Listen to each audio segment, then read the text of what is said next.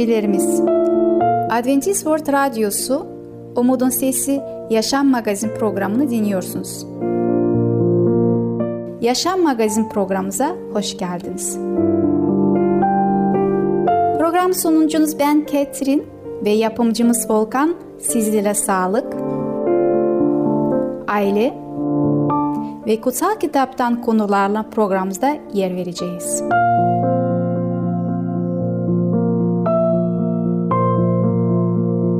Bugünkü programımızda yer vereceğimiz konular Yardım edebilecek Allah Annelerin birinci görevi ve hazmetme.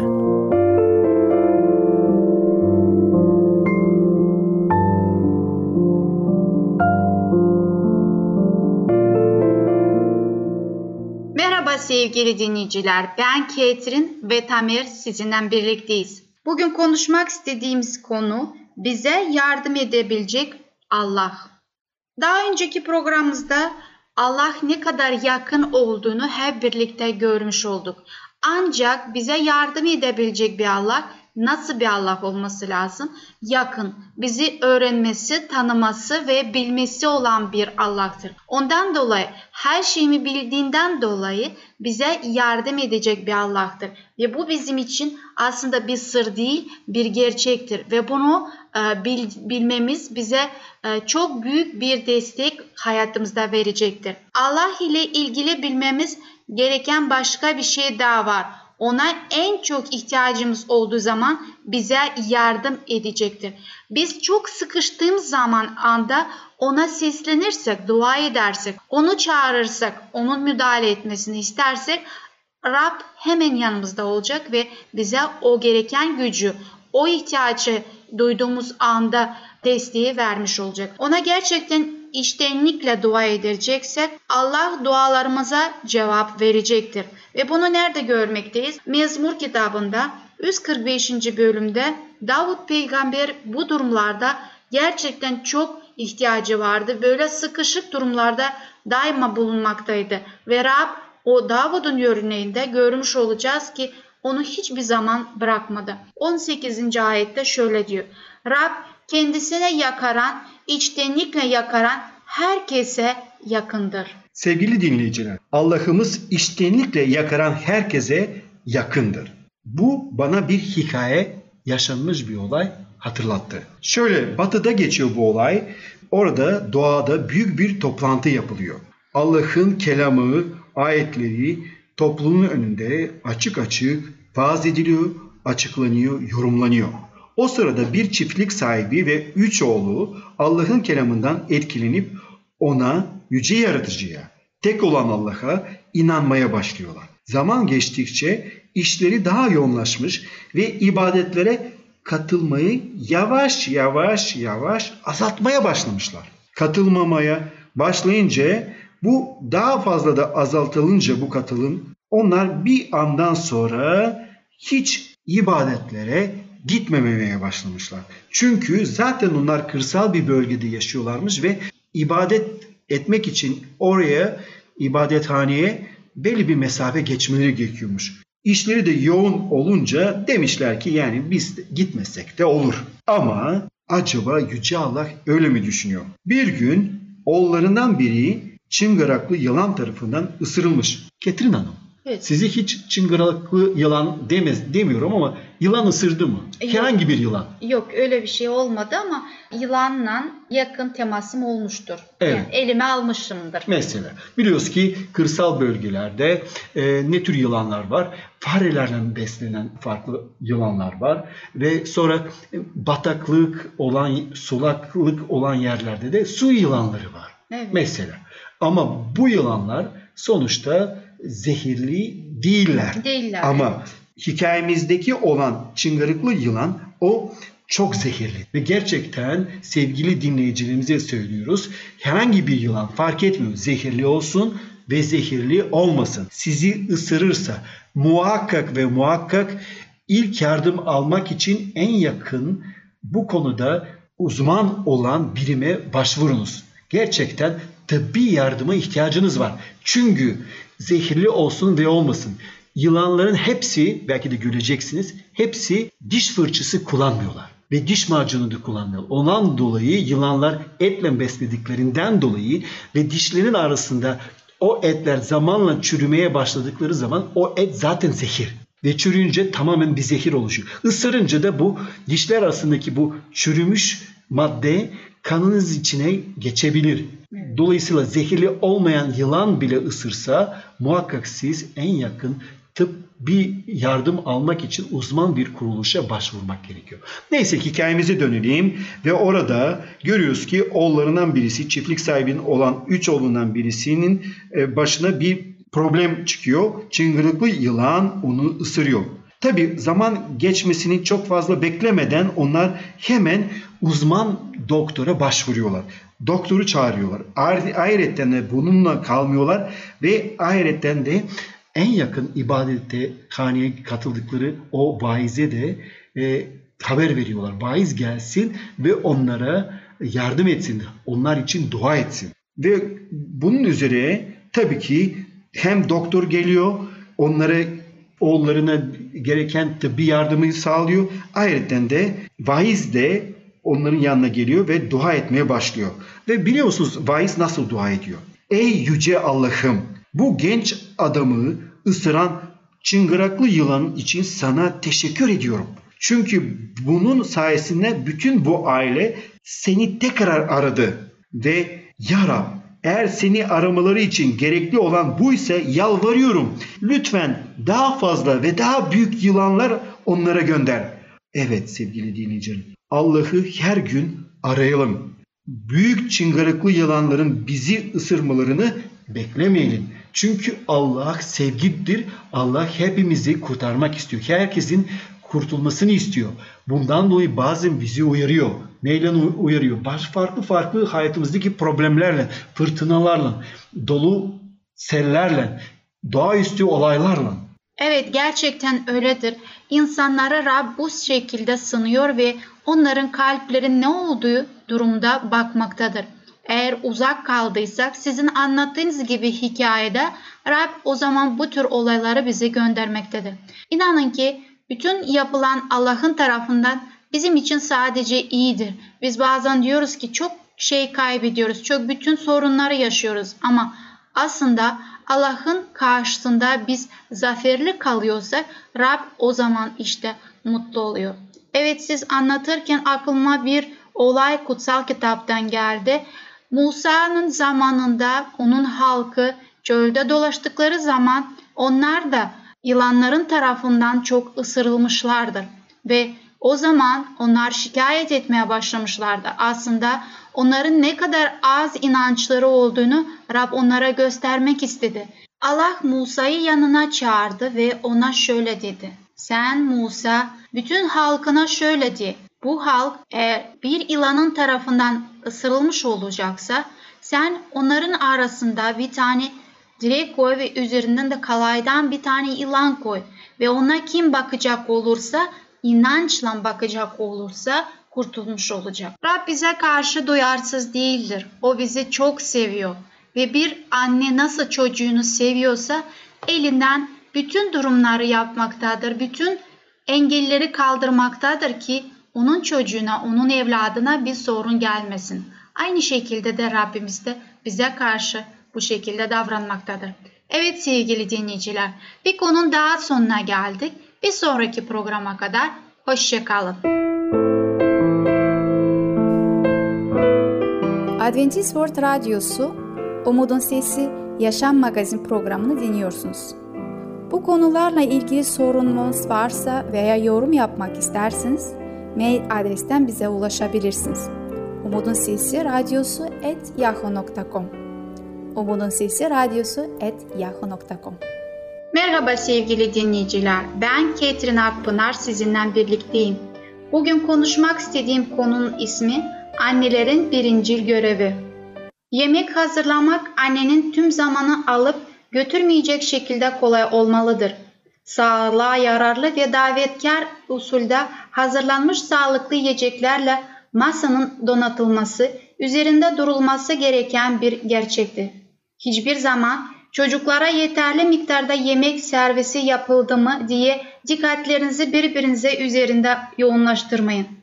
Çocuklarınıza daha çok eğitim vermek için ve onları daha iyi yetiştirmek için daha çok vakit ayırın. Ama daha az zaman harcayarak hazırladığınız yiyecekler lezzetini lütfen çaptırmayın. Yemekleriniz çok sade olmalıdır, lezzetli olmalıdır ve ayrıca çabuk pişirilmelidir. Ve bu arada da zamanınızı daha çok çocuklarınızla geçirebilirsiniz. Yoğun zor yemekler çocuklarının karnlarında çok zor hazmetirler ve ayrıca da sağlıksız değiller ve çocuklarınızda gelecekte çok büyük sorunlar sağlık konusunda çıkarabilirler. Bundan dolayı yemeğiniz lezzetli ve herkesi de mutlu olmasın herkesin için iyidir. Bebeğin dolabını hazırlarken çok şeylere dikkat etmeniz gerekiyor. Moda olan kıyafetlerden ya da beğenilen kıyafetlerden önce göz önünde bulundurmanız gereken bu kıyafetlerin bebek için uygunluğu, rahatlığı ve sağlıklı olmasıdır. Bazen anneler çocuklarına şu kıyafetleri giydirmek isterler ve ne oluyor? Çocuk rahatsız oluyor, huzursuz oluyor ve gideceği bir yere annenin bütün herkes etrafında mutsuz ve huzursuz olmaktadır. Rahat bir kıyafet hem çocuğunuzu mutlu eder hem sizi ve gideceğiniz yerde de mutlu olursunuz. Şimdi size sormak istiyorum. Bu huzursuzluğu yaratmaya gerek var mıdır? Bebeklerin sıcak ortamda tutulmalı tavsiye edilir. Fakat çoğu kez onları aşırı sıcak odada tutma gibi ciddi bir hata yapılır. Önemli oranda temiz havada yoksun bırakılırlar.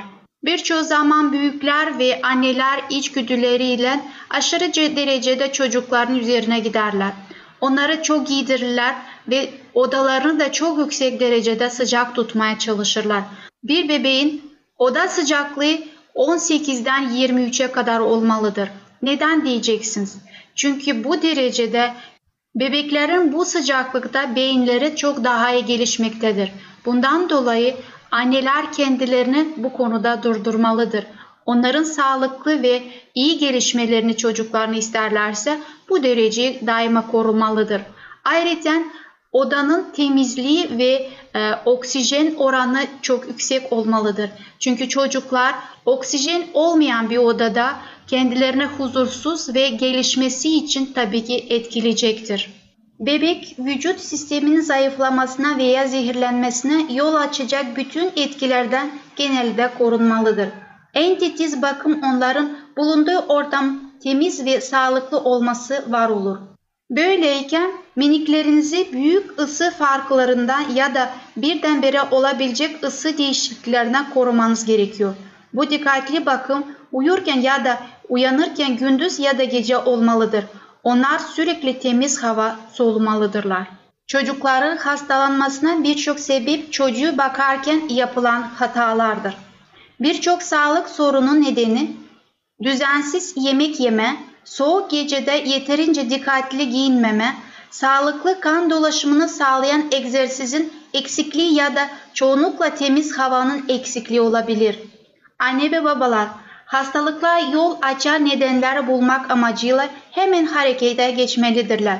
Sonra mümkün olduğunca çabuk ve sağlıksız koşulları düzeltmelidirler. Endişe etkileri hastalıkları önlem yollarını, hastalıklara baş etmeye ve hatta hastalığı iyileştirme yollarını bile öğrenecek kapasite tüm anne ve babalar sahiptir. Yaygın olan hastalıklara karşı aile içerisinde nasıl davranacağına özellikle anne bilir. Anne hasta çocuğuna nasıl bakacağına bilmelidir. Bir annenin sevgisini ve anlayışını yansıtmak görev bir yabancının eline güvenle bırakmamalıdır. Rab insanlığı içine akan gerçekleşmesi mümkün olan bütün her şeyi görür. Çocuğun verilecek uygun bir eğitimle dünyanın yararına bir güç olacağını görür. Anne ve babaların onun planını yerine getirmeyeceklerini veya kötülük düşünmeksizin yaptıkları hatalarla onun amacını yok edeceklerini hem şimdi hem de sonsuz yaşam için sakınmaları gereken ayırtmalara çocukların teslim olacaklarını göreceğini endişeyle Rab ilgiyle izler. Savunmasız ve önemsiz görülen bu dünya için bir nimette dönüşür. Yapılan büyük ve muhteşem çalışma Rabbi onurlandırır. Çocuklarına borcu oldukları yükümlülükler, anne babalar onları çocukların arasına hiçbir şeyin girmesine izin vermemelidirler. Çocuklarını izleyen Rabbin kurallarını korkuyla ve umutla, tarifi imkansız duygularıyla yerine getiren kişiler büyük anlaşmazlıklardan çocukların önünde nasıl davranacağını bilirler. Anne endişeyle sorar, nasıl sorumluluk sahibi olacaklar? Sorumluluklarını en iyi şekilde yerine getirip sonsuz yaşamın ihtişamına sahip olmaları için onlara nasıl hazırlayabilirim? Büyük sorumluluklar sizin üzerinizde anneler. Ulusal kurulda yer almadığınız halde ülkenize ve Rabbin için önemli bir iş yapıyorsunuz. Çocuklarınızı eğitebilirsiniz. Karakter gelişimlerde onlara yardım edebilirsiniz. Böylece kötünün etkisinde kalmayacaklar ve kötüye yönelmeyeceklerdir ve başka insanlar üzerinde iyi bir etki bırakacaklar ve onları da yönlendireceklerdir. Hararetle yaptığınız imanlı duyularınızı sayesinde dünyayı etkileyen kolu hareket ettirebilirsiniz. Sevgili dinleyiciler, bir konunun daha sonuna geldik. Bir sonraki programa kadar hoşça kalın.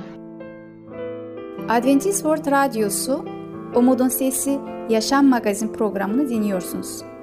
Bu konularla ilgili sorununuz varsa veya yorum yapmak isterseniz mail adresten bize ulaşabilirsiniz.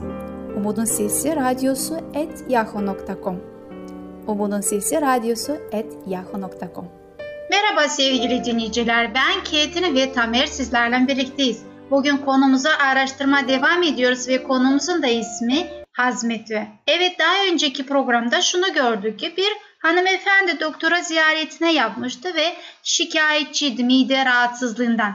Ve ona şu sorular sordu. Acaba benim midem neden rahatsız ve ne yapmalıyım? Tabii ki doktor hanım hanımefendi Beril Hanım'ı dinledi ve şunu anlatmış oldu ki ben gün içerisinde sabahtan başlıyorum işte kahvaltımı yapıyorum. Ondan sonra rahatsızlığım başlıyor arkasında tabii ki kahvemi içiyorum. Ondan sonra istediğim içecekleri tüketiyorum ve doktor hanım dinledikten sonra Beril Hanım'a şunu söyledi. Evet sizin yaptığınız durum evet güzeldir ama sağlıklı değildir. Yani bizim yemek esnasında yemek yediklerimiz gün içerisinde yanlıştır. Biz dinlenme vermeden midemize habi onun üzerine bir şeyler eklemiş oluyoruz ve bundan sonra bakalım doktor hanım Beril Hanım'a neler daha tavsiye edecek? Evet kesinlikle doktor hanım Beril Hanım'a söylüyor. Mideniz sonuçta bir çöp kovası değil. Onunla nasıl davranacağınız çok önemli. Nasıl besleneceğiniz çok önemli. Ve ayrıca sadece ne yiyeceğiniz ve kali, yiyeceğin kalitesi değil ayrıca de ne zaman yiyeceğiniz ve yemekler arasındaki zaman da çok önemli. Dolayısıyla sizin de söylediğiniz gibi yemekler arasında midesinin dinlenmesi için bir zaman ayırmalıyız. Örneğin 5 saat zaman dilimi gayet güzel olduğunu söyledi doktor hanım. Beril Hanım da buna, bunu kabul etti, anlayış gösterdi ve karar aldı. Ben artık bu şekilde davranacağım. Dolayısıyla biz de aynı şekilde Beril Hanım gibi midemize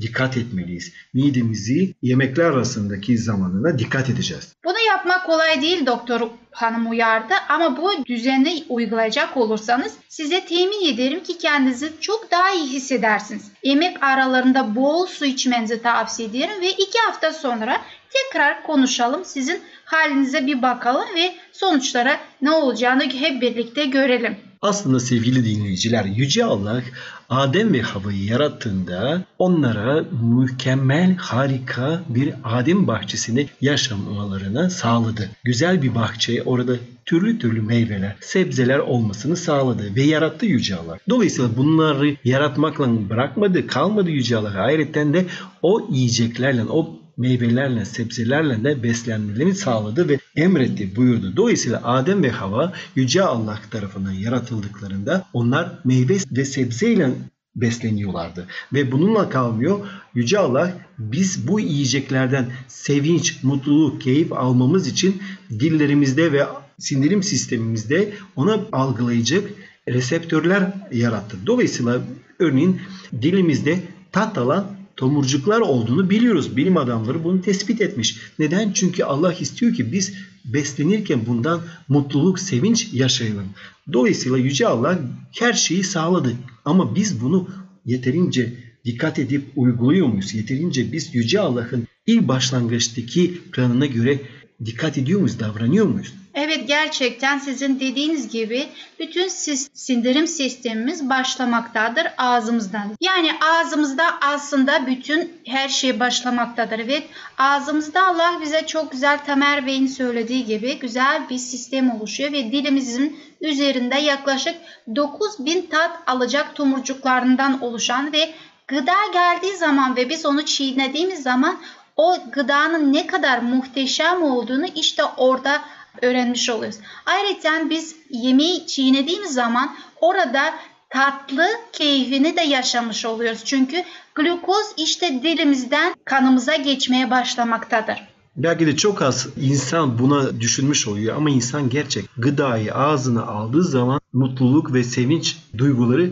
geliyor. Çünkü bunun tadındaki o reseptörler bunu algılıyor. Güzelliği, o lezzeti. Evet, biz yemeği aldığımız zaman, onun keyfini yaşadığı zaman aslında midede ne olduğunu, nasıl bir gelişme olduğunu hiç de farkında değiliz. Peki yemek gelmeden ağzımıza midedeki olan ya da bağırsaktaki olan durumlar nedir? Nasıl bu hazmetme süreci olmaktadır? Ayrıca de sindirim sisteminde biliyoruz ki ne oluyor? İnsanlar yiyeceği gıdayı aldıktan sonra organizmadaki bu yiyecek dağılmaya başlıyor. İçinden enerji ayrıca alınıyor ve oluşan maddeler ana maddelere göre o çözülmüş oluyor.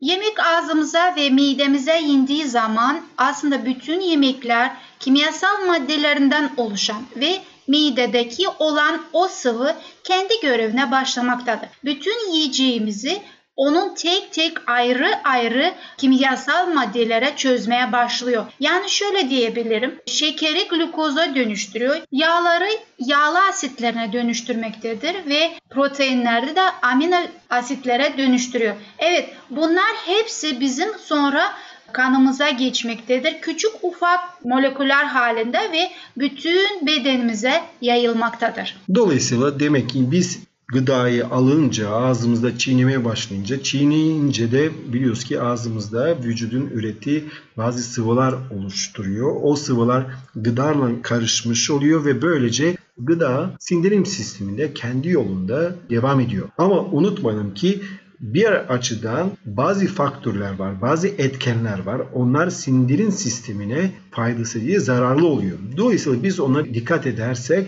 daha sağlıklı beslenebiliriz. Evet daha önce dediğim gibi proteinler ve asitlerden, yağlardan oluşmaktadır bizim yemeğimiz ve ayrıca de karbonhidratlardan. Evet karbonhidratlar dediğim gibi ağzımızda başlıyor onun dağılmasını, bölünmesi ve bu prosedür ayrıca kalın bağırsakta da devam etmektedir. Bundan dolayı bizler yemeği bol iyi şekilde çiğneyecek olursak o zaman karbonhidratlar ağzımızda bol şekilde iyi şekilde hazmedilmiş olacak ve kanımızda doğru bir şekilde geçmiş olacak. Proteinlere gelince onların sindirimi ise biliyoruz ki midede başlayıp bağırsak sisteminde de devam etmektedir. Evet dediğiniz gibi Tamer Bey o midede başlıyor ve bağırsakta çözülmeye devam ediyor ve gerçekten bu böyledir. Bununla birlikte daha bir bilgi vermek istiyorum. Yağlar sadece bağırsakta çözülüyor. Yani günde yediğimiz yağlar onlar midemizde değil de kalın bağırsakta ve ince bağırsaklarda çözülmektedir. Dolayısıyla şunu söyleyebiliriz. Midenin sindirim sisteminde çok önemli bir rolü vardır. Hatta 3 tane ana fonksiyonu hakkında konuşabiliriz. Birincisi nedir? Bir kere mideye gelen gıdaları mide onları parçalıyor. Dolayısıyla onları çok küçük küçük parçacıklara getiriyor.